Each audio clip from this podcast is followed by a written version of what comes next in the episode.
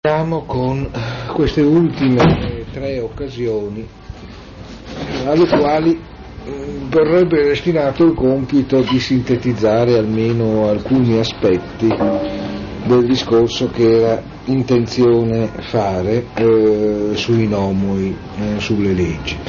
Perché in realtà il tipo di percorso attraverso le leggi che avevo in animo di proporvi ha probabilmente rispetto ai tempi del corso, ne aveva ha, il, l'aspetto problematico di prevedere un numero relativamente elevato di passaggi, bisognosi ciascuno di una loro specifica tornitura, perché come ricorderete il titolo di questa seconda parte del corso che si insediava uh, sul simposio e eh, sulle leggi, faceva riferimento al binomio poesia-idea,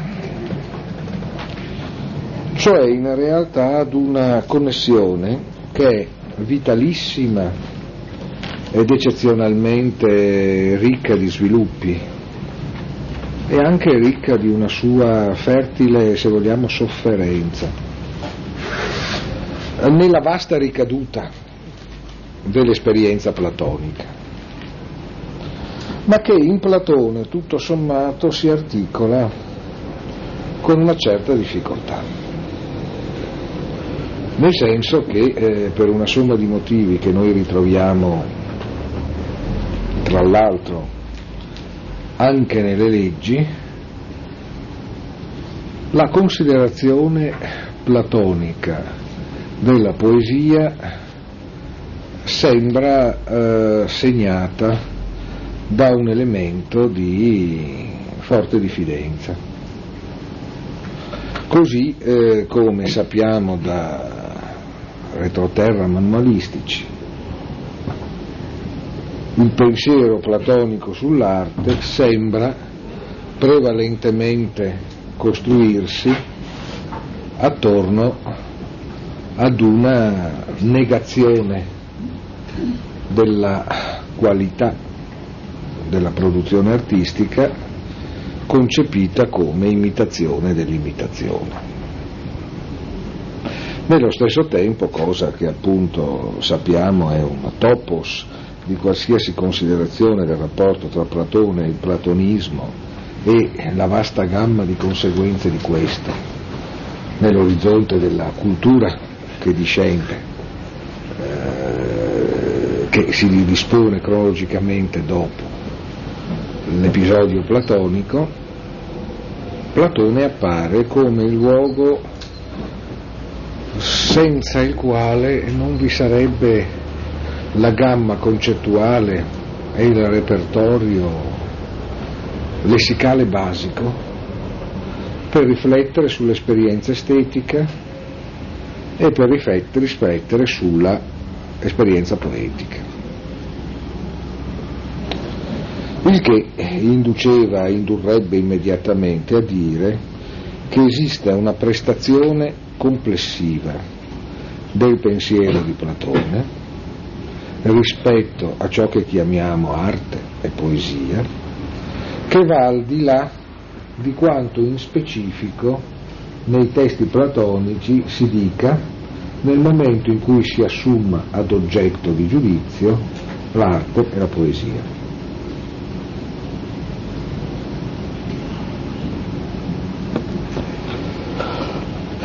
Che questo avvenga nella vicenda appunto delle assimilazioni, reinvenzioni rielaborazioni del pensiero platonico è evidente, mentre da un certo punto di vista, proprio come scandaglio al cuore di quanto ci deriva come eredità da questa tradizione, diventa abbastanza importante e forse decisivo capire sino a che punto e in che modo questo avvenga esattamente in Platone. Il che significa passare peraltro attraverso quella sorta di eh, terremoto delle conoscenze basiche, di cui in qualche modo già abbiamo parlato più volte, che consiste nel accettare che nozioni che ci sembrino intuitivamente già acquisite possano funzionare per così dire impunemente, cioè senza essere sottomesse ad una investigazione che in parte storico-concettuale, in parte probabilmente si dovrebbe dire in termini diversi, che ci renda in qualche modo consapevoli del fatto che forse quando noi parliamo di poesia parliamo di qualcosa di simile e di diverso da ciò di cui parlava Platone quando parlava della poesia. E che probabilmente parlando di poesia noi forse parliamo di cose di cui Platone parla quando non parla di poesia. Questa non è un'operazione del tutto facile, perché eh, la possibilità stessa del nostro discorso sulla poesia, sull'arte, a maggior ragione sulle idee, poggia talmente sul documento del pensiero platonico da crearci qualche difficoltà a differenziare la nostra assunzione prima di Platone come forma del nostro stesso pensare da Platone stesso. E in secondo luogo, e termino comunque rapidamente questa premessa che potrà sembrare un po' lambicata, sembrerà a maggior ragione difficile poi riuscire a differenziare l'analisi del funzionamento delle categorie platoniche dall'analisi, o per meglio dire, dalla manifestazione attraverso la nostra stessa analisi del pensiero di Platone, perché il pensiero che pensa in Platone è qualcosa evidentemente di diverso e di ulteriore rispetto all'analisi per quanto agguerrita, attenta, critica, destrutturante antichi pregiudizi dei suoi testi. Come già vi dicevo altre volte, forse la domanda che noi ci poniamo di fronte a un filosofo, a un pensatore, a un luogo testuale, quanto più importante è, e non è mai che cosa ha veramente pensato, che cosa ha veramente detto, ma casomai che cosa veramente pensa e che cosa veramente dice. Cioè qualcosa che dovrebbe avere la forza necessaria per toglierci radicalmente in qualche modo da un orizzonte in cui la determinazione della singolarità specifica di un pensiero prenda ancora la forma della determinazione della specificità storica di un'opinione. Cioè, cosa pensava veramente l'uomo Platone? Boh, non dirò che la cosa non mi interessi, ma uh, ritengo, come possiamo dire, che un interrogativo così posto ci porti tutto sommato verso un mondo di fantasie, lontano dal pensiero platonico e lontano forse da ciò che ci può interessare veramente in Platone, che è esattamente ciò che in Platone pensa. Se posso specificare, pensa adesso, dove l'adesso non sta tanto nel senso dell'attualità storica, ma nella non indifferenza ad essa. Che dovrebbe essere poi ciò che dovrebbe rispondere alla domanda che spesso ci poniamo sul che cosa serva occuparsi di queste cose. Perché, ma non è una divagazione alla quale non dedicherò tempo, noi forse soffriamo, in prospettiva ne soffrite voi, come futuri titolari di una qualche competenza sul mondo delle lettere e della filosofia, della scarsa efficacia di antiche declaratorie storicistiche circa l'utilità dei nostri saperi. Cioè, perché è bene studiare queste cose?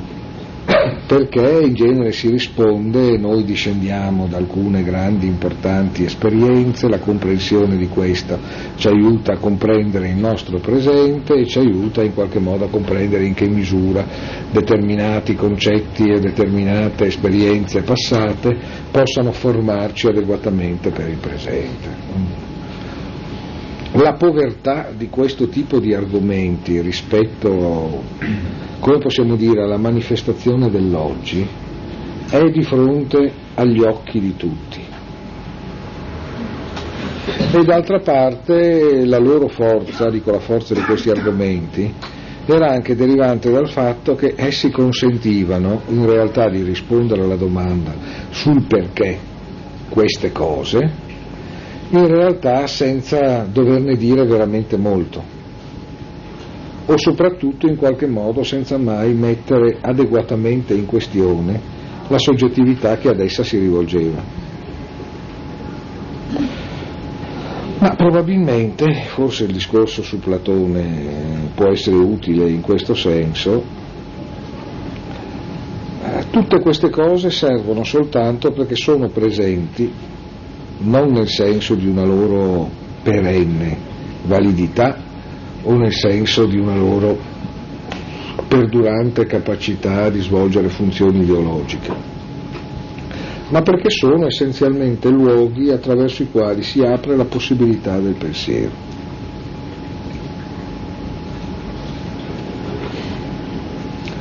Ma eh, per far questo occorre evidentemente riuscire in qualche modo a passare attraverso la domanda storica filologica sul che cosa effettivamente c'è nei testi che noi leggiamo, riuscendo effettivamente a porci il problema di che cosa effettivamente ci sia adesso nei testi che noi leggiamo.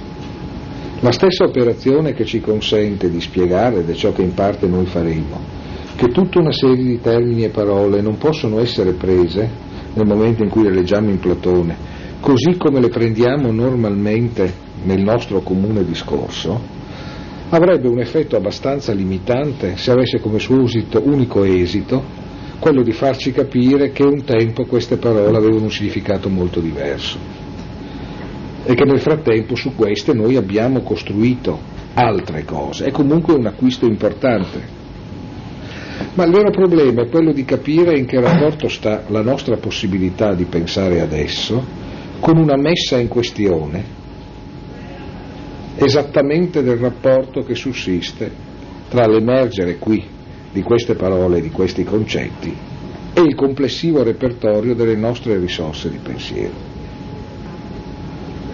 Riaprire cioè una serie di questioni che in vario punto della storia sono state date per chiuse per definite, per assestate.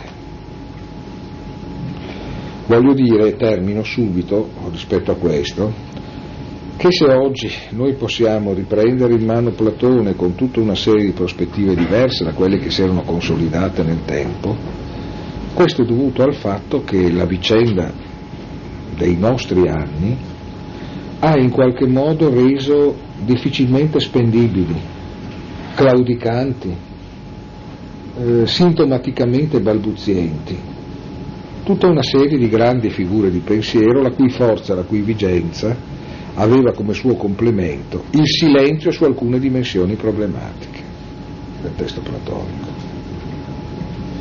Mm? E, non soltanto, e non soltanto di Platone.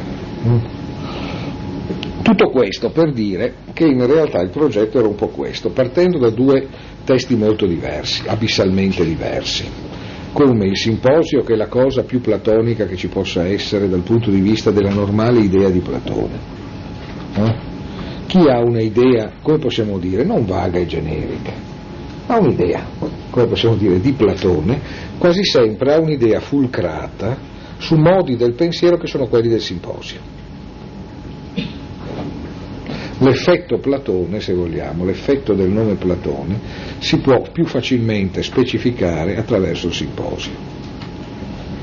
Mentre invece in Omoi, testo tardissimo, secondo alcuni addirittura frutto, così come lo leggiamo, di una elaborazione finale di Filippo Lo Punte, diligentissimo Wagner, di, Wagner nel senso vettiano, diligentissimo Wagner di, di Platone, invece è un testo molto meno affabile, molto meno legato all'idea, all'effetto Platone, se non in un ambito di discorso specifico che è quello, direi, più ancora che filosofico-politico, storico delle dottrine politiche, dove si istituisce, come possiamo dire, un rapporto tradizionale tra Platone e ciò che potremmo pensare, un, concepire o indicare, o stato concepito e indicato, come un pensiero totalitario.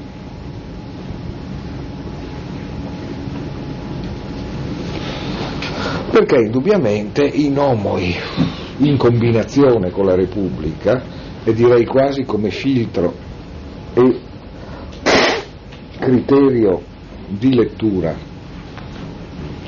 della Repubblica, si prestano a darci, si potrebbero prestare a darci l'immagine di un Platone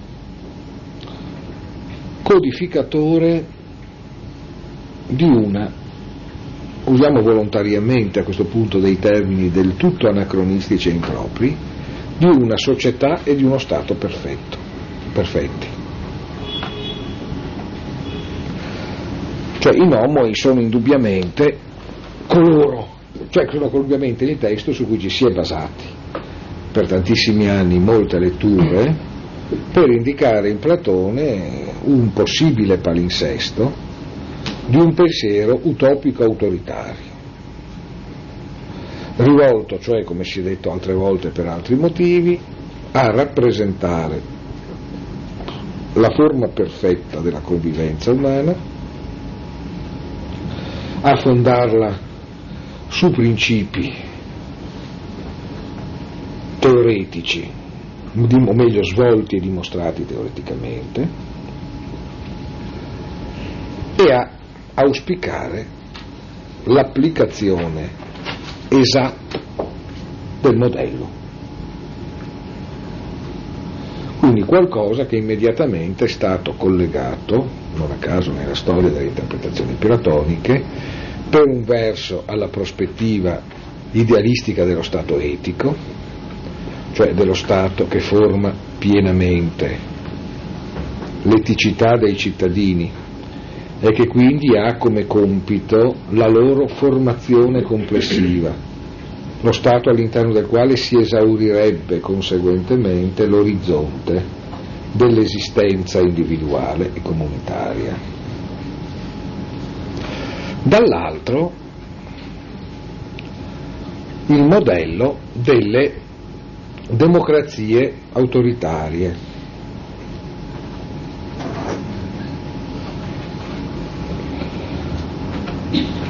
ed egualitarie.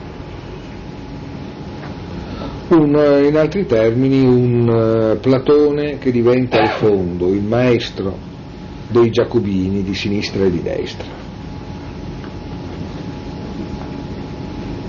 E in qualche modo il prototipo di un pensatore che pensa il mondo come ottimalmente governato dai filosofi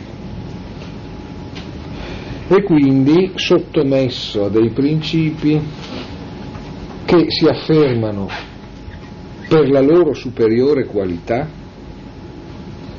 e convincono per la loro superiore qualità e non piuttosto, perché questo è l'ovvio contraltare all'interno di queste rappresentazioni, sulla volontà maggioritaria dei componenti di una comunità. Quindi in qualche modo l'immagine di un Platone che sarebbe il maestro di una eh, ipotesi politica che prevede un governo di pochi legittimati da una loro superiore qualità di esperienza intellettuale, sui molti che dovrebbero da questi essere retti ed anche educati. Ora, se questo può essere una traccia ricavabile dalla Repubblica, a maggior ragione sembrerebbe una traccia da poter ricavare e più nitida e più gravemente, per così dire, incisa nella trattazione dei nomoi. Si dirà, eh, dall'accostamento allora di questi due testi, simposio e nomoi, cosa dovrebbe saltare fuori sul rapporto tra l'idea e la poesia? Ecco, il discorso avrebbe dovuto in qualche modo partire eh, proprio da qui, perché in realtà eh, è a mio avviso possibile eh, in qualche modo dimostrare che in realtà eh, nel simposio per un verso e poi nei nomoi per un altro, Platone apre uno spazio per una considerazione dell'esperienza che noi possiamo chiamare poetica, largamente irriducibile a ciò che egli dice esplicitamente dell'opera dei poeti così come egli l'ha in mente come attività dei poeti del proprio tempo.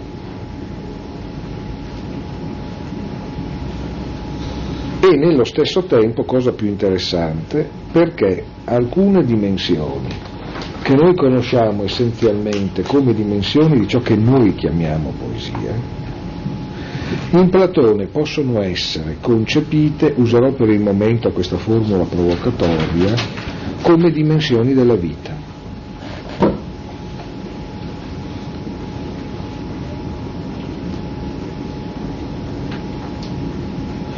E quindi abbiamo, per così dire, un discorso in Platone sulla poesia che è per tanti versi un discorso che va al di là di una considerazione della, di ciò che noi possiamo chiamare letteratura. Senza il quale probabilmente noi non avremmo avuto nel corso della vicenda del moderno questo continuo attingere da una Stimmung complessiva platonica tanta riflessione sulla poesia. E tanta riflessione sulla poesia anche e soprattutto là dove la poesia sia stata avvertita, pensiamo il grande snodo romanticismo, idealismo, come dimensione non, eh, non comprimibile all'interno di un sistema di discipline distinte dello spirito. Cioè tutti quei casi in cui la poesia diventa qualcosa che fa saltare i comportamenti stagni, che fa saltare una tradizionale sistematica, che tende a diventare qualcosa che non si colloca sopra, sotto accanto alla filosofia, ma come qualcosa che rispetto alla filosofia ne costituisce un superiore grado di realizzazione.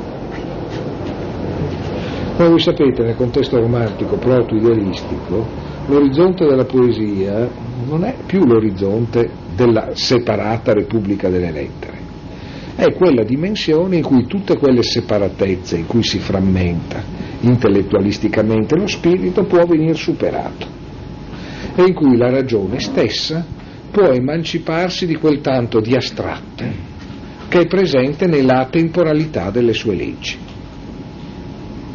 La poesia quindi diventa quel luogo in cui il pensiero si ricongiunge pienamente con la vita e quindi riarticola in sé tutte le dimensioni del sapere e della creatività, togliendole dalla loro separatezza. Mm?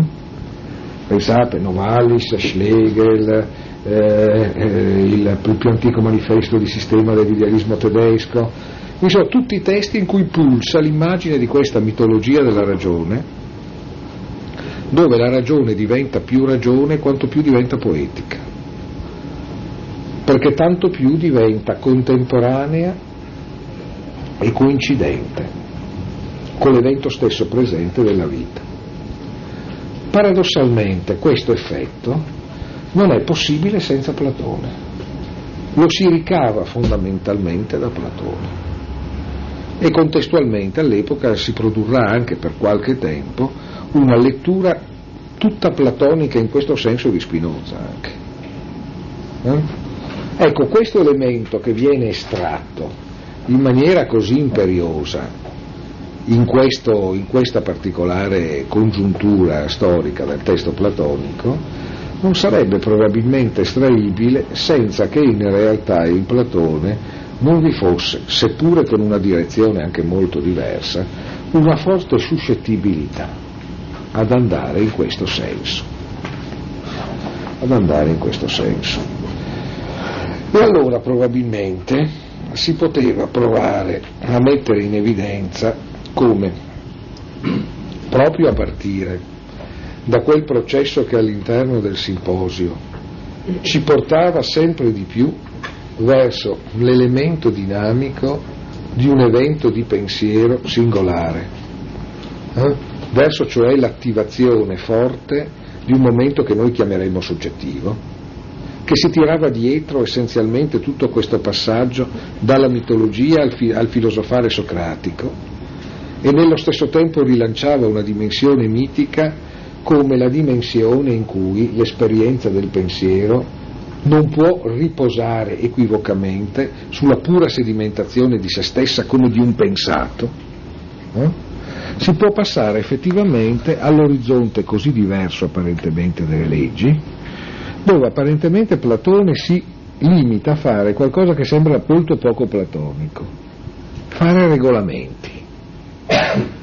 Eh? Disposizioni, leggi, si deve fare così, le danze si fanno in questo modo, la ginnastica si fa in quest'altro, la musica in quest'altro ancora, eh, si deve mangiare assieme in questi casi e mentre si mangia assieme si fa in questo modo e non in quest'altro. Eh? Un Platone che sembra dare il libretto con le istruzioni per l'uso della Repubblica, eh? manuale per così dire, no? o se vogliamo linguaggio macchina della Repubblica, apparentemente questo, ecco, proprio qui in realtà si attua un percorso differente, hm? che non necessariamente deve essere inteso come un percorso nascosto in Platone, anzi è da un certo punto di vista un discorso particolarmente evidente qualora il nostro sguardo non si fissi esclusivamente su degli oggetti che gli sembrano essere più familiari.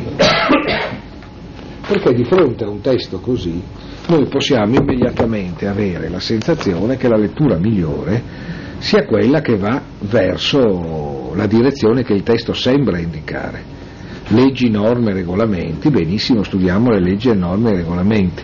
Ci troviamo di fronte a una descrizione costituzionalistica di tipo tutto sommato moderno,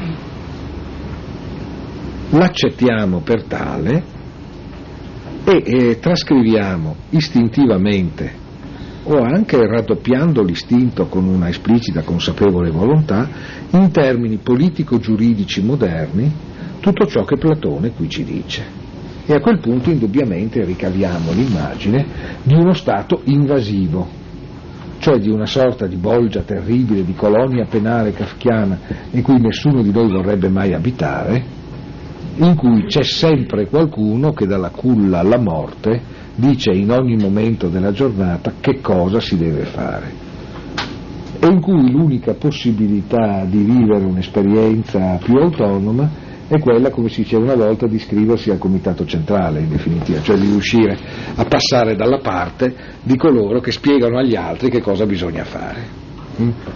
Eh? Qualcosa di assolutamente, assolutamente folle.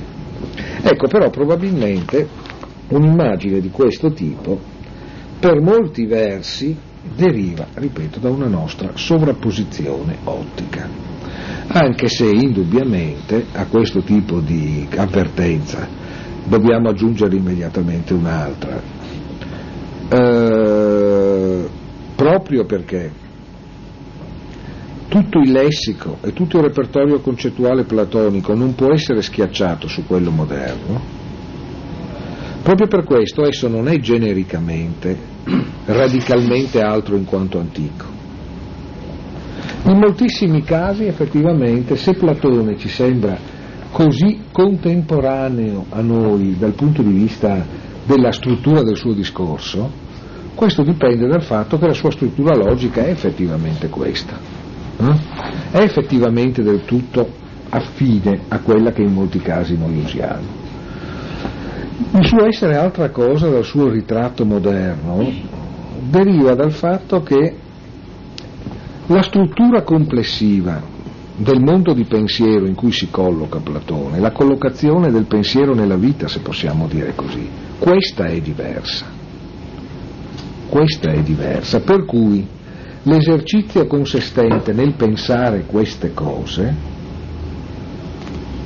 prevede una relazione con il tempo e con l'esistenza diversa da quella che avviene nel momento in cui noi prendiamo il complesso di, questi, di queste prescrizioni, di queste norme e lo collochiamo all'interno del no della nostra esperienza di pensiero. Mm? Proprio la prestazione del pensare nei due casi è diversa. Mm? Nel senso che mentre in questo caso abbiamo nonostante tutto qualcosa che riprendendo la formula di Adò si potrebbe definire un esercizio spirituale,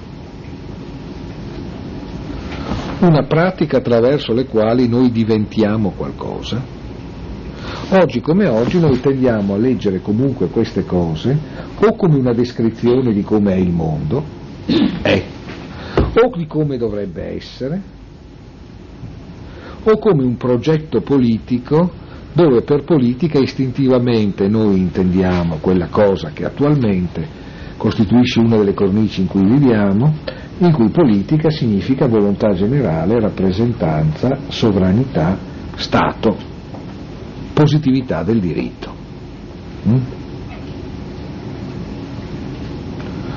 Sono due cose radicalmente diverse. Se si leggono questo testo nella prima prospettiva, allora ecco che una serie di dimensioni che noi tradizionalmente associamo all'esperienza estetica e all'esperienza poetica, dove sono state storicamente ad un tempo chiuse e liberate,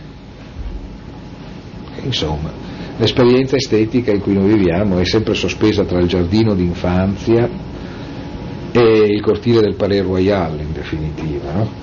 cioè qualcosa in cui si sta con i propri balocchi o qualcosa da cui si tende a venire fuori per fare la rivoluzione, più o meno, no? Più o meno questa tensione.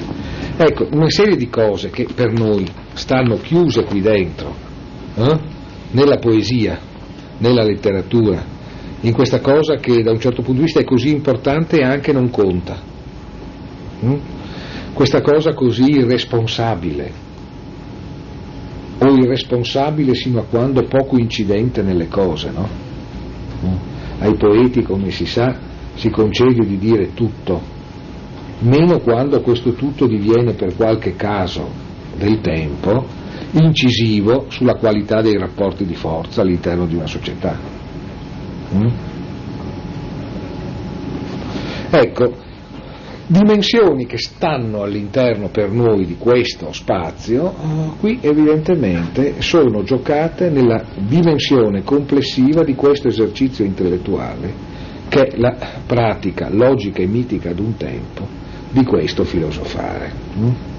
Quindi qui, come capite, era un po' l'aspetto generale di questo disegno. Però per renderlo meno astratto di quanto non vi sembri, probabilmente anche da questo tentativo di, di darvene un po' il formato generale, si sarebbe trattato di passare attraverso una serie di analisi abbastanza meticolose, ciò che in parte si era anche cominciato a fare con uh, il simposio, con la conseguenza però di mangiarsi un'infinità di tempo, definitivo. Quindi io adesso sono costretto un po' a compiere un'operazione eh, riduttiva, trascegliendo soltanto alcuni elementi del discorso che dovevo fare, e proponendo, come possiamo dire, alcuni flash in qualche modo, che ambientino in almeno alcune delle questioni che peraltro avrebbero avuto bisogno di essere sistematicamente trattate per eh, concatenamento. Mm? Ecco. Allora, prima eh, considerazione che avevo cominciato a svolgere nella penultima delle lezioni, poi nell'ultima delle lezioni abbiamo preferito discutere seppur rapidamente dei questionari che avevate a suo tempo eh, redatto e quindi non ho potuto in qualche modo, non ho voluto proseguire. Eh, sintetizzo rapidamente. Nomoi, leggi. Secondo molte interpretazioni a cui ho fatto riferimento anche poco fa, nei nomoi eh, pensa, avevo citato Carl Schmitt ad esempio, nei nomoi Platone assumerebbe un atteggiamento abbastanza moderno nei confronti del nomos, dove moderno vuol dire riduttivo. Nel senso che eh, i nomoi al plurale sarebbero essenzialmente complessi di disposizioni, cioè quindi qualcosa che effettivamente può essere abbastanza apprezzabilmente tradotto con leggi, dove per leggi in questo caso si intenderebbe proprio proposizioni che impongono comportamenti o ne vietano. Mm? Qualcosa quindi di molto simile a ciò che noi intendiamo per leggi. Ora, ciò che è indubbiamente vero, come prima si diceva, è che in questo testo Platone descrive il funzionamento al dettaglio di uno Stato concepito come da doversi strutturare e organizzare. Mm? Come vi dicevo, la struttura è data dal fatto che il nostro il, il filosofo ateniese, che è palesemente Platone, si ritrova con un cretese e uno spartano a Creta, perché proprio lì si deve costruire una nuova città, si deve costruire un nuovo Stato. E allora, andando verso l'alto e verso il, la grotta tempio di Zeus, con varie tappe sotto boschetti ameni, si organizza da parte dell'ateniese la rappresentazione di quello che dovrebbe essere lo Stato perfetto. Ma lo si fa appunto eh, con lo sguardo prevalentemente rivolto a quello che potrebbe almeno così sembrare il concreto dell'attuazione di alcuni principi che sarebbero quelli che sono stati svolti nella Repubblica. Qui in altri termini si tratta, su di una tabula rasa di tipo utopico, di indicare quali dovrebbero essere le dimensioni, le forme, l'organizzazione interna della città e quali dovrebbero essere le norme che minutamente ne regolano quotidianamente l'esistenza.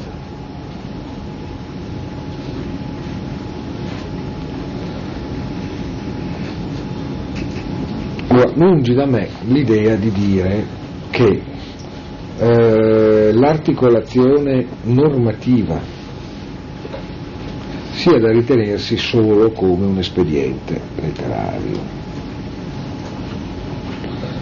Non voglio cioè in altri termini dire che Platone, descrivendo in forma così meticolosa il comportamento della città, dei suoi cittadini, volesse in realtà fare un altro discorso. Solo eh, che eh, mi sembra di poter anche contemporaneamente dire che eh, nella trama complessiva del discorso che egli fa, una dimensione del nomos che va al di là della pura riduzione del nomos ai nomoi e quindi sostanzialmente a una somma di leggi positive, a un codice in qualche modo, anche se certo non si può parlare di codice a questa altezza, ecco, questa, questa, questa riduzione in realtà non si compie. Nomos, come sapete, in sé eh, è forse la determinazione più antica eh, del complesso di termini che alludono a quell'area che noi chiamiamo l'area del diritto o l'area della giustizia. Nel senso che, come ricordavo e come ricordava Schmidt, il nomos ha essenzialmente originario rapporto con una famiglia semantica che allude alla pastorizia, all'esperienza del Grecia. Il nomos, cioè, è essenzialmente la determinazione di una spazialità attraverso tutto ciò che la rende significativa per la forma della vita che vi si insedia. Qualcosa che potremmo definire un'azione nella quale contemporaneamente si disegna un territorio, ma anche un rapporto intimo tra questo territorio e la forma della vita che viene a riconoscersi come tale in quanto collegata a quel territorio. Qualcosa per dir così che certo nella mente di un personaggio come Schmidt aveva la grande suggestione di superare intrinsecamente, o per meglio dire di superare a ritroso, di non essere ancora, la separazione tra politica e diritto. Di non essere ancora separazione tra decisione politica e dimensione neutralizzata dell'organizzazione giuridica. Mm? Qualcosa in cui non si distingue ancora tra l'esserci politico in quanto tale e le leggi che seguono al fatto che il potere si sia strutturato. Questa situazione assolutamente moderna per cui noi sostanzialmente sappiamo che diritto è diritto dello Stato. Eh? Il diritto è quello che gli organismi statali preposti a produrre legge producono modernamente. Nell'esperienza del nostro Stato le leggi non discendono da un principio religioso o da un principio uh, etico o morale assunto come indipendente dai, dal funzionamento di quegli organismi ai quali costituzionalmente è affidato il ruolo di produrre ordinamento giuridico. Mm? Ecco, in questo caso noi abbiamo nella nozione di nomos come un gesto forte e potente in cui si produce concretamente la forma di una comunità in relazione a una terra attraverso la quale questa riconosce un proprio mondo. Mm? Qualcosa che potremmo definire un atto forte attraverso il quale si dà senso o in cui ci si ritrova in un senso. Qualcosa che in un certo, per così dire, fonda una patria.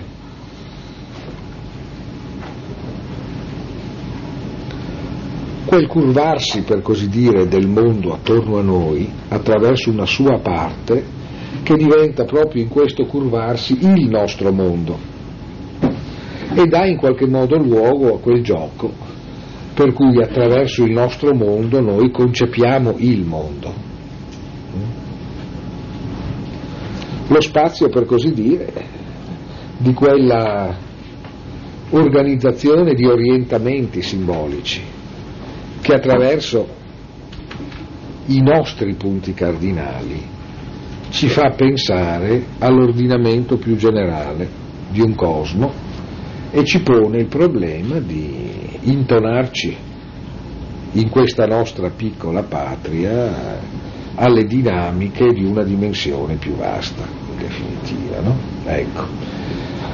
Ora, indubbiamente nel pensiero platonico così come compare nei nomoi, noi non abbiamo apparentemente in primo piano il pathos, per dirla così, perché indubbiamente con pathos viene visto dai lettori moderni, da Schmitt senz'altro, del nomos. Eh?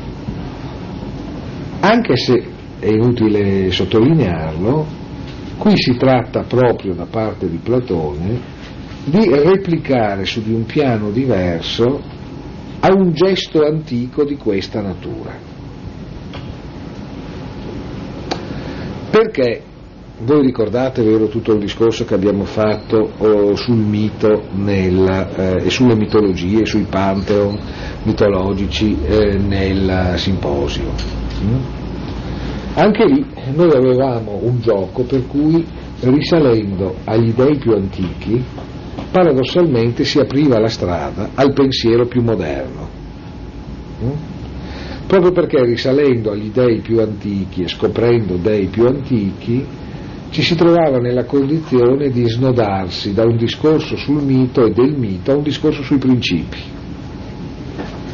paradossalmente risalendo alle fonti del mito e alle radici della genealogia mitologica, si slittava dal mito alla filosofia.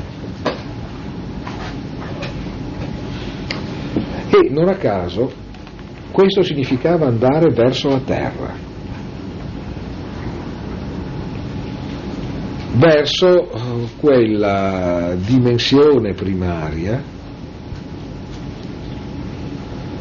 radicata nella quale si sviluppava la vicenda degli dei e in rapporto alla vicenda degli dei la vicenda di una nostra comprensione del mondo attraverso la visitazione degli dei. Perché essenzialmente il grande discorso teogonico, quello essenzialmente sulle generazioni degli dei, è un discorso attraverso il quale chi lo fa si spiega il mondo com'è.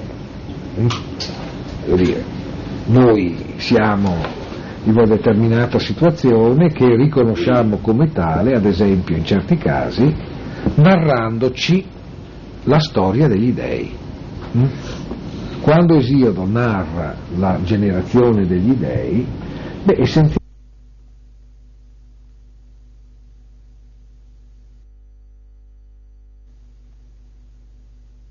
racconti una storia a ridosso di un pensiero di tipo positivistico, scientifico, che chissà perché tacerebbe.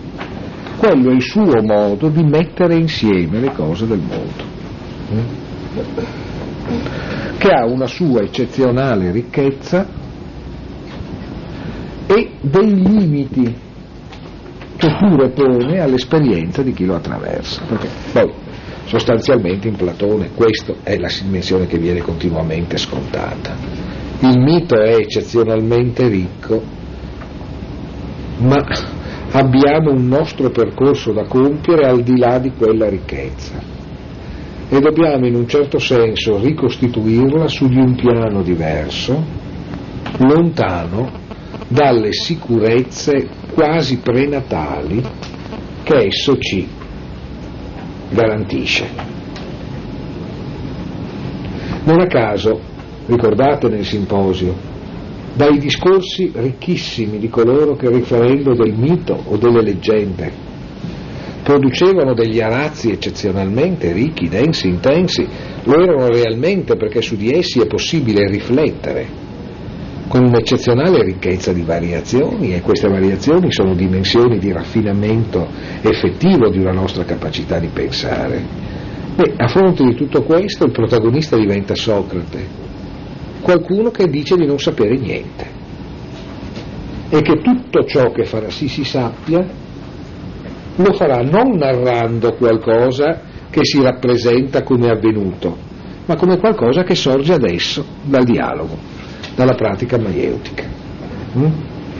Qualcosa quindi di molto povero che consente di pensare come, padre del, come Dio per eccellenza un Dio che Dio non è, perché come sappiamo Eros è un demone e che contrariamente alla pienezza del mito e del mondo divino è figlio di Poros e di Penia. Mm?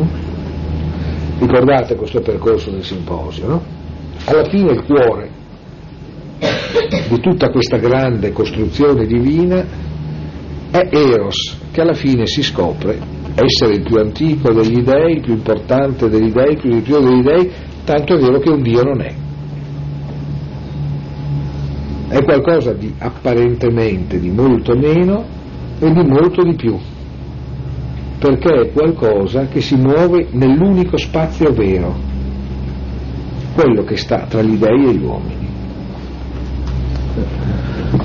e che è uno spazio in cui sostanzialmente gli dei e gli uomini sono anche in un certo senso messi a rischio rischio così elevato da determinare la morte di Socrate che indubbiamente muore per un maneggio di materiali pericolosi perché la sua città non accetta con una sua saggezza limitata limitata dalla perdita di Socrate, che in realtà ci si muova tra questi mondi con tanto abissale disponibilità al rischio. Come dire appunto Socrate, se tu vuoi fare le tue capriole a mezz'aria tra il cielo e la terra, fai pure, ma non pensare di poterti tirare dietro una città. In realtà Platone pensa che esattamente la città, per essere pienamente se stessa, cioè per realizzare appieno quella possibilità che nell'esperienza concreta della polis è possibile intuire, deve passare attraverso il cuore di questo esercizio. E quindi diventare, questa sarebbe la dimensione di un nuovo nomos, mm, una città che si struttura come esercizio pieno di quella pratica in cui si costituisce il sommo bene che è anche il bello per eccellenza. Quindi il bello e il bene stanno là dove essi si producono in una perfetta intonazione, uso volontariamente il termine musicale, dell'agire umano alla loro natura.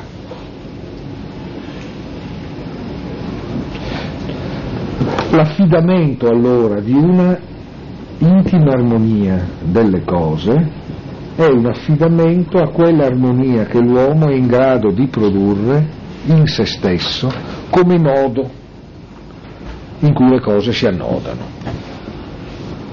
Ecco che allora il problema di Platone diventa quello di una filosofia che sia in realtà un pensiero che organizza pienamente un corpo che è il corpo del complesso delle relazioni interumane.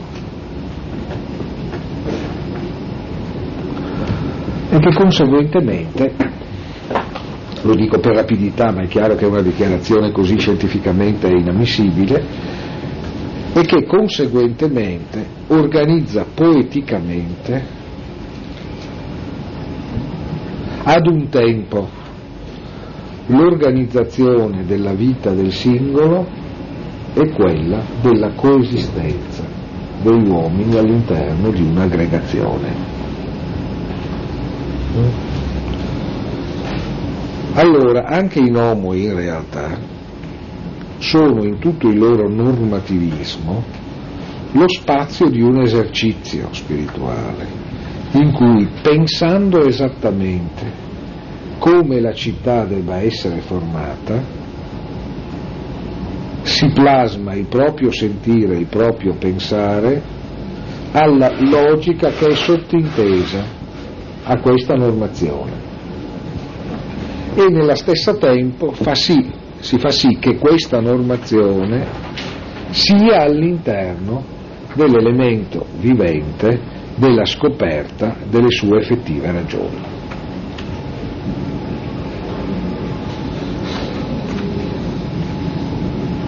Sotto questo profilo, rispetto a quanto detto, non a caso si potrebbero fare infinite obiezioni. Non a caso io quando ancora nella mia sciamannatezza, prima eh, delle eh, vacanze, avevo cominciato con il Nomos, avevo pensato, facendo scattare il primo dei miei piccoli gadget testuali, di partire dalla fine e di partire eh, dalla figura per eccellenza inquietante, madre di tante raffigurazioni giuridico-letterarie. A me quando lessi la prima volta le leggi, tanto tempo fa, questa idea fece venire alla mente per un'analogia un po' infantile il, trib- il tribunale segreto di Baviera che figura come qualcuno ricorderà forse nel primo atto della Ketchen von Heilbronn eh, di Kleist eh? questa sorta di tribunale che si riunisce di notte in cui i magistrati sono tutti anonimi e che però ha un potere superiore e che non a caso si troverà a discutere dell'importanza che nella vita e nelle azioni delle persone possono avere i sogni. Eh? Perché la discussione nella Catch and Fall riguarda esattamente quanta forza ha avuto un sogno nel decidere dei comportamenti del Rheingraf, eh, che è il protagonista con Ketchken della, del, della storia. No? Ecco, ma ce ne sono molti altri, no? pensate soltanto alla tangente tra questo discorso e tutta la tradizione templare. Penso, penso, ad esempio a quel testo, a quel dramma di Zacharias Verne che piaceva così tanto ad Henri Corbin, eh, che a volte era anche ingenuo nelle sue predilezioni, i figli della valle, i fratelli della valle, dove un tribunale segreto di super templari decide la caduta dell'ordine dei templari per indegnità dell'ordine stesso. Mm? L'idea, cioè, che poi è fortissima in tutta la tradizione massonica, no? di una sorta di grande cupola segreta in cui si realizza la purezza e la limpida autotrasparenza di principi che l'esperienza mondana non può che dare sempre nell'impurità, nell'imperfezione, nella realizzazione parziale o dissimulata. Mm? Cioè qualcosa che eh, richiama in maniera potente l'esito della grande stagione, manuali, eh, della grande stagione manieristica, 5-600esca, cioè l'idea di una grande cospirazione di dotti, di una grande cospirazione di illuminati, di menti coperte, per così dire, no? Superficialmente avvolte in miseri panni, ma il cui pensare insieme rappresenta un principio potente sul mondo, no? ecco, che paradossalmente ha rapporto anche con delle tradizioni di tipo diverso, ma comunque mistiche, eh, che si legano al principio dell'esistenza di rapporti tra la singolarità e il resto dell'universo eh, più profondi e decisivi di quelli che si manifestano attraverso le relazioni esteriori. Forse avevo parlato in qualche epoca, non so, della, della tradizione sufica del Malamattia, cioè sostanzialmente di coloro che vivono santamente ma superficialmente con dei comportamenti riprovevoli, per evitare che la loro santità sia ridotta dalle lodi. Eh? Il loro rapporto col mondo allora non è un rapporto di esempio perché apparentemente sono dei cialtroni e dei mascalzoni, eh, non è un, un rapporto di influenza diretta perché evidentemente sono considerati come dei perdigiorno o come delle persone da evitare, ma passa attraverso l'intimo perfezionamento interiore che ciascuno di essi compie, che è in immediato rapporto con la realtà di tutti gli altri. Qualcosa che, badate bene, non è molto distante da alcuni aspetti della concezione della santità nell'orizzonte cristiano. Eh? Il santo nel suo eremo che nessuno conosce, ma le cui preghiere possono decidere delle sorti del mondo. No? Se volete, il tema dell'unico giusto che sarebbe bastato ci fosse stato a Sodoma perché il fuoco divino si arrestasse. No? Ricordate nella Bibbia, no? quando Dio manda gli angeli per distruggere Sodoma, Lot chiede che la città sia risparmiata e la risposta è che basterà che ci siano dieci giusti in tutta la città, poi che ce ne sia uno solo, perché il fuoco si arresti. Uno solo, ignoto, non considerato da nessuno, visibile solo allo sguardo degli angeli, ma basterebbe che ci fosse fantasmagoria di suggestioni per qualcosa eh, che in qualche modo là, vi leggo rapidamente per motivi di tempo quasi tutto in traduzione. Siamo nel dodicesimo libro proprio alla fine e, e qui sostanzialmente l'ateniese sta proprio per così dire tirando le fila, ricapitolando, mettendo assieme il discorso che ha fatto. Su quali siano le ultime parti del discorso che ha fatto verrete informati direttamente eh, da lui adesso. Basti dire che c'è un problema destinato a ritornare così e diversamente da così in tutti i punti alti del rapporto filosofia politica, che è essenzialmente il problema della realizzazione nell'intimo dell'uomo di quanto solo imperfettamente potrebbe stare come esterna, esteriore legge. Mm? Ma nessun mortale diventerà eh, sicuramente eh, pio se non accoglierà quei due principi che sono stati appena enunciati. Quali sono? E cioè che l'anima è la realtà più antica di tutte quelle che hanno preso parte alla generazione ed è immortale. Sull'immortalità ricordate alcune cose dette a proposito del simposio e guida tutti i corpi.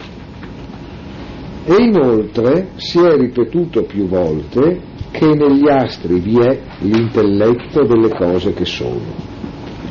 E non è pio colui che non apprende le discipline che si devono apprendere prima di queste, e che, avendo osservato le relazioni fra la musica e queste, non se ne servirà per regolare armonicamente le consuetudini e le norme della propria indole.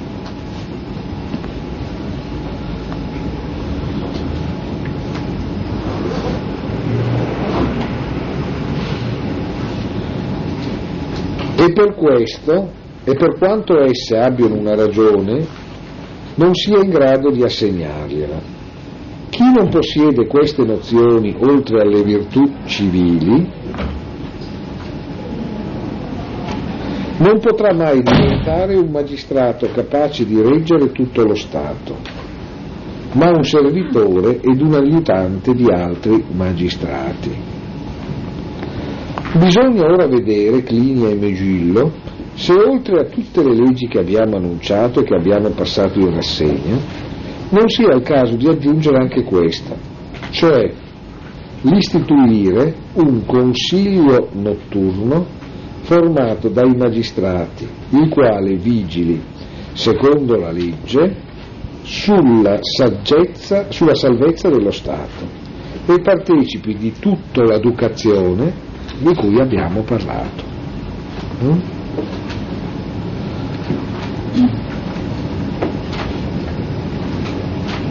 Os phylakén esomenos katanomon, carin soterias, ton ton arconton nicteridon sillogon nicterinon sillogon eh?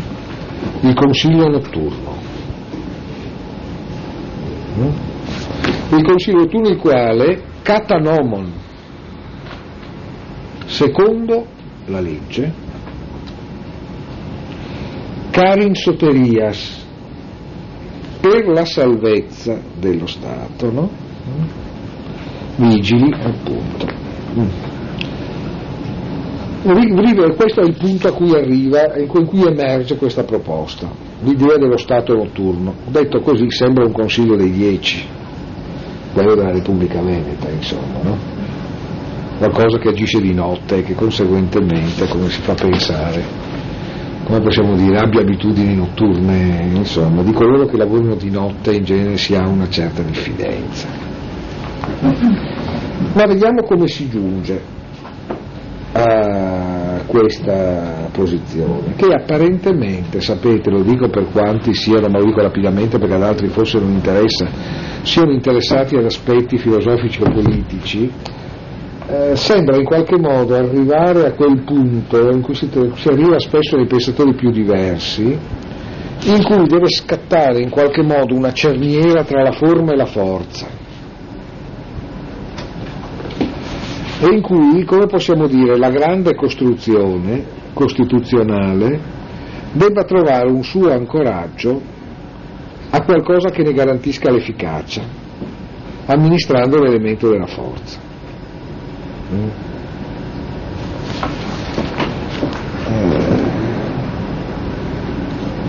Come si arriva a questo? Dunque, innanzitutto, nessun mortale diventerà sicuramente pio. Pio cosa vuol dire essenzialmente? Se eh, non eh, sarà in, nessun mortale sarà in grado di realizzare in sé un ordine divino, nessun mortale sarà in grado di realizzare in sé quella divinità che gli si apre proprio attraverso, secondo le pagine del simposio, l'apertura che è implicita nella tensione erotica.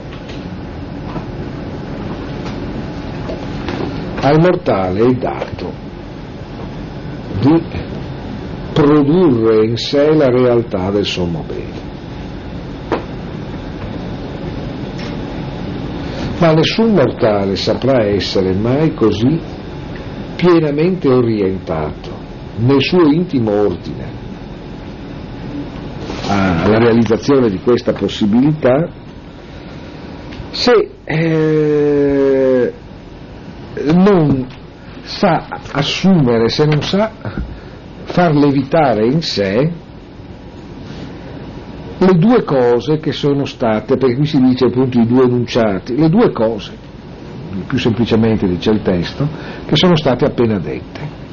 Queste due cose che, di cui dobbiamo riconoscere il movimento, insomma. No? Cioè la prima è che appunto l'anima è la realtà più antica di tutte quelle che hanno preso parte alla genesi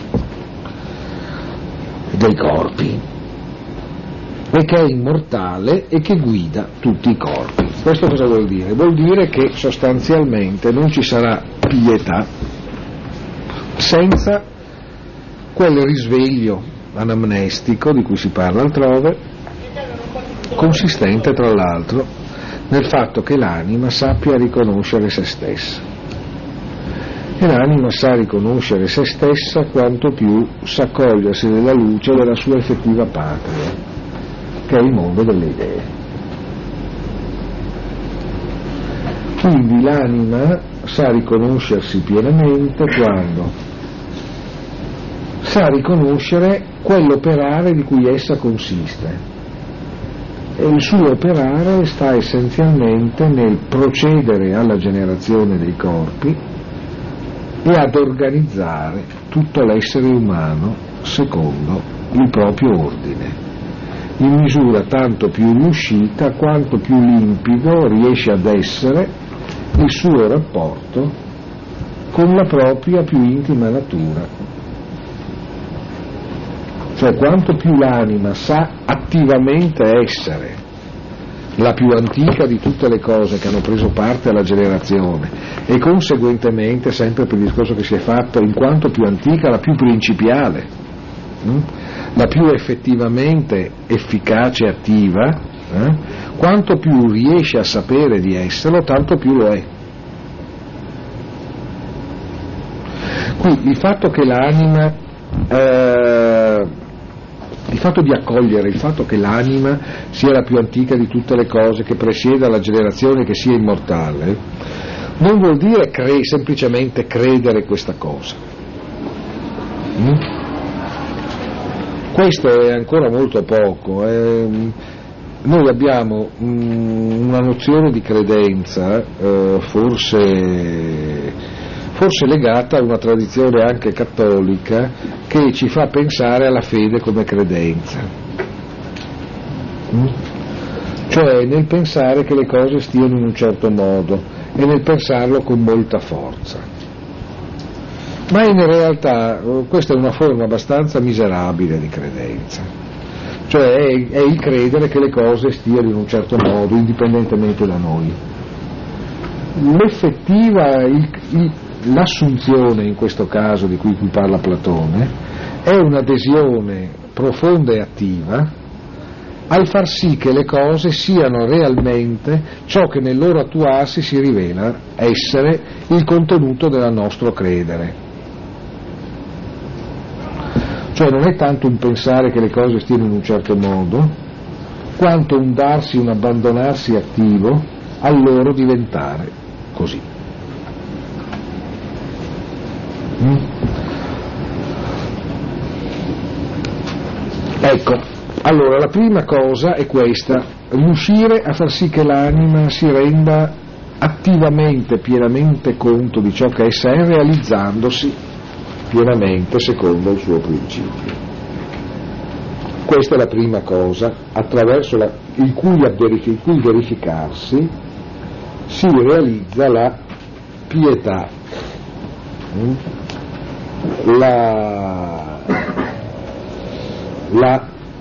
L'intonazione divina dell'uomo. L'altra è che negli astri vi è l'intelletto delle cose che sono. E, e non è pio colui che non apprende le discipline che si devono apprendere prima di queste e che avendo osservato le relazioni fra la musica e queste non se ne servirà per regolare armonicamente le consuetudini e le norme della propria indole. Cosa vuol dire? Vuol dire che quella stessa suprema intelligenza il nus.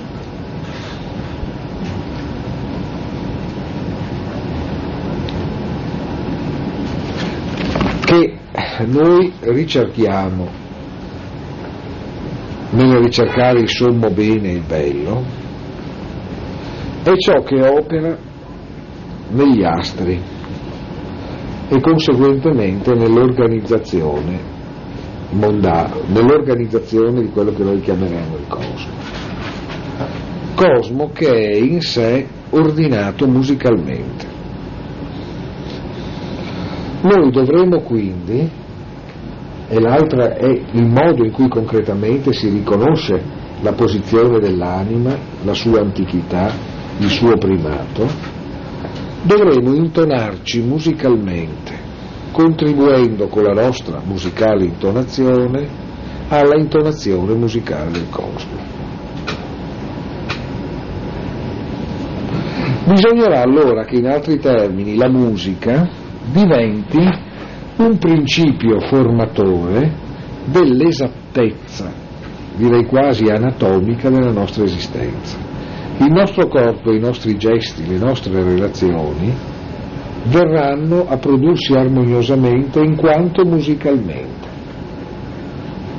e conseguentemente tra l'orizzonte della nostra psiche e quello nel mondo degli astri, esiste una relazione musicale la cui comprensione produce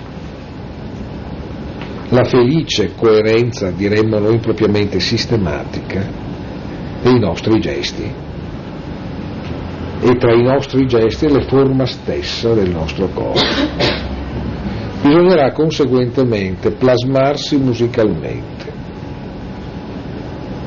perché musicalmente noi riconosciamo la connessione intima tra i percorsi individuali e i percorsi del cosmo che non sono in realtà tra loro altra cosa.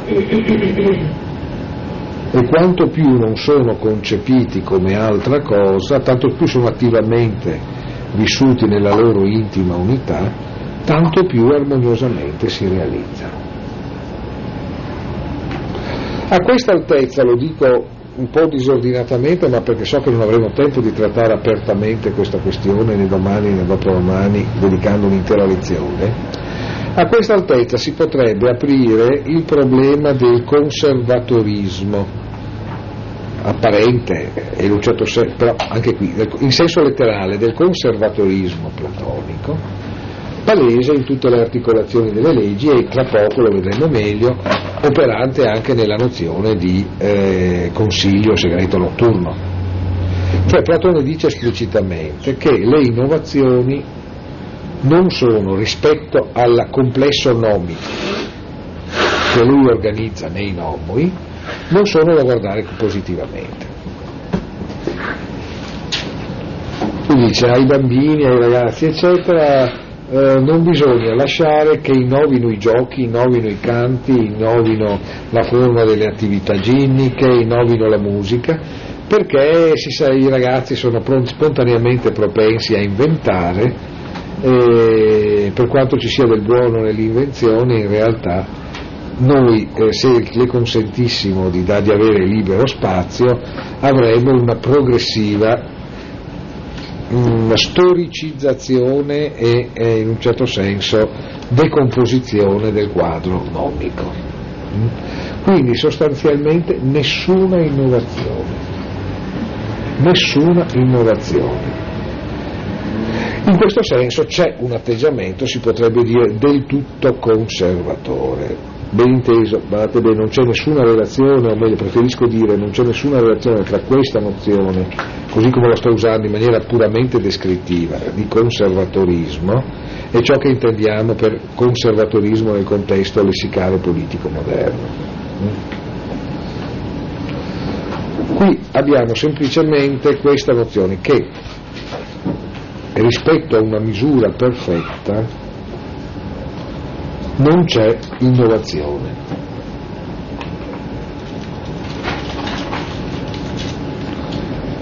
Ben inteso, non c'è innovazione rispetto esattamente alla perfezione.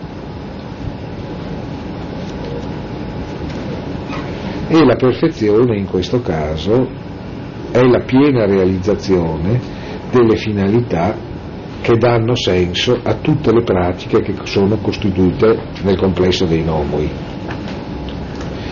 Quindi vuol dire che rispetto all'aprirsi di un presente perfetto non si dà spazio per una accessione ulteriore.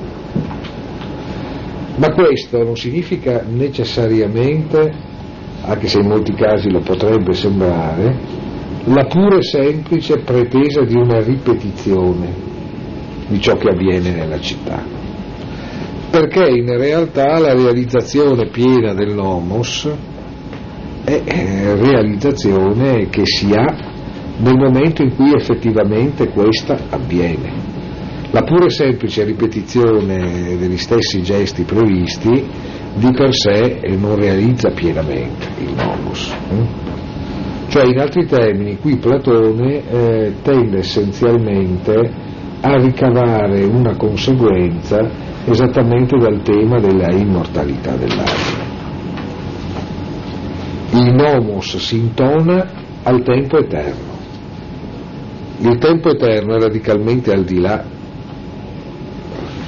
di una sequenza temporale all'interno della quale ci possa essere una progressività.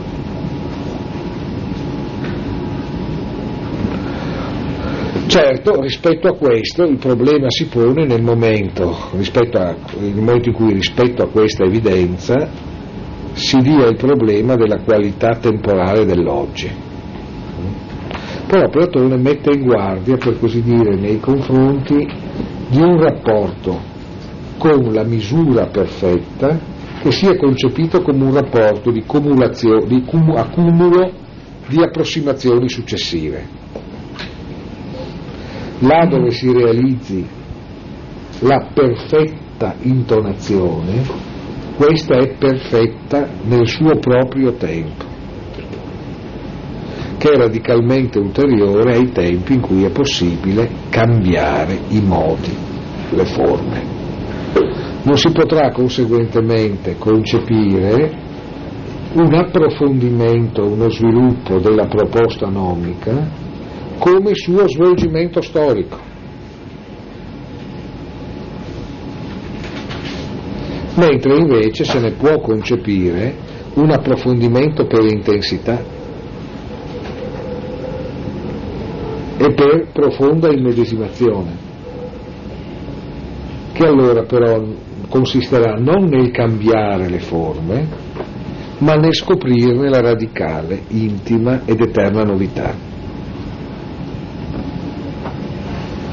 Che per carità è una posizione che dà spazio a tutti i problemi possibili e immaginabili, ma comunque è questa. Quindi bisogna evidentemente eh, intonarsi musicalmente, riuscire a prodursi musicalmente. Ora, chi non è in grado di produrre in sé questa capacità di intonazione musicale, oltre alle virtù civili, oltre cioè in altri termini a virtù più facili in un certo senso da possedere, ma indubbiamente altrettanto necessarie, che sono quelle di eh, fedeltà a, ai doveri nei confronti della città, servizio in guerra e così via, non potrà mai diventare un, cap- un magistrato capace di reggere tutto lo Stato.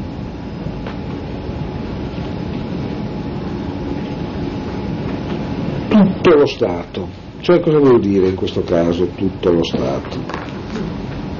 Non sarà cioè in grado di accogliere in sé la totalità dell'ordine rappresentato dai nomoi.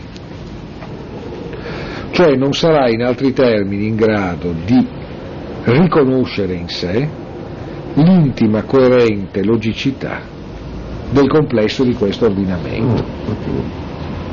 E conseguentemente, se non sarà in grado di realizzarne in sé la piena ragione, non sarà in grado di reggerlo tutto, cioè non sarà in grado di farsi carico della realizzazione in sé come reggente dello Stato dell'ordine complessivo di questo Stato. Mm? Cioè allora, chi non riesce attraverso l'integrazione delle virtù civili con questa superiore capacità musicale di cogliere le misure del rapporto tra l'anima e il cosmo, non riuscirà mai ad avere limpido in sé, nella ragione, nella forma della propria azione, del proprio pensare, la ragione complessiva di tutti i nomoi per cui tutte queste cose non sono solo un accatastamento di precetti, ma sono un insieme organico. Chi non avrà conseguentemente realizzato in sé, perché solo nella sua mente può, questo può avvenire, gli altri non ne sono capaci, la dimensione metanormativa dei nomoi, secco, secco, solo costui sarà in grado di reggere tutto lo Stato, per meglio dire, di reggere in tutte le sue forme la realtà di questa convivenza. Perché tutti i suoi momenti e le articolazioni per lui avranno senso, mentre per un altro, chi per una parte, chi per l'altra, saranno solo delle cose che si è costretti a fare, ma non si sa bene perché. Ma in uno Stato retto dai nomoi, se nessuno sa perché si fa tutto quello che si fa, i nomoi in realtà non ci sono. Tutto il complesso di queste prescrizioni ha senso se esiste qualcuno nella cui mente, nella cui vita, esse sono pienamente realizzate e limpidamente evidenti ma se restano una somma di estrinseche prescrizioni, così come è difficile non avvenga per una parte ampia dei cittadini, esse perdono qualsiasi senso. Quindi occorre qualcuno in cui tutto ciò che qui figura come prescrizioni sia la forma attraverso la quale musicalmente si intona, realizzandosi al suo livello più alto la sua anima. Costui è in grado di governare l'intera convivenza perché in lui questa ha un senso e la sua azione, che è quella in cui egli effettivamente, operosamente comprende questo senso complessivo, trapassa negli altri integrando il senso che altrimenti la loro vita nello Stato non avrebbe. Mm? Per questo, ultima battuta, per questo, dice Platone, forse bisognerebbe istituire una super magistratura. Perché se non si realizza questa condizione che è stata appena descritta, di piena integrazione musicale dei valori civili, abbiamo soltanto degli aiutanti possibili dei magistrati, dei loro collaboratori, ma non i veri magistrati, cioè dove in questo caso i magistrati sono il luogo in cui si manifesta limpidamente, pienamente, suoi, nella piena realizzazione del suo principio, la ragione di tutte le leggi. E allora, e questo è un po' il tema su cui volevo cominciare a introdurvi, come mai a questo punto questo luogo in cui dovrebbe limpidamente manifestarsi la ragione dei nomoi, uso questa espressione in maniera così provocatoria, è un tribunale segreto che si raggiuna di notte. Qualcosa che sembra in qualche modo aver bisogno, per essere così intimo alla ragione dei nomoi, di fuggire alla luce del giorno. E soprattutto di essere composto di uomini svegli mentre gli altri dormono. E questa è la caratteristica del tribunale notturno. No? È fatto di uomini che stanno svegli mentre altri dormono. Tutti gli altri dormono e loro sono svegli. Eh? Come apparentemente sarebbe come dire tutti gli altri in una qualche misura mancano di quella limpidezza che in loro invece si realizza. Ma questa superiore limpidezza, questa superiore visione che ha anche superiore intonazione del proprio gesto, si raccoglie in un'intimità allo Stato e ai nomoi che è essenzialmente avvolta nelle tenebre. Come quasi l'indicazione di un brusco passaggio di piano, che potrebbe sembrare in qualche modo quasi alludere a uno scarto tra una dimensione esoteri- esoterica e una esoterica all'interno di questo discorso. Per quanto possibile vediamo domani e poi lo faremo.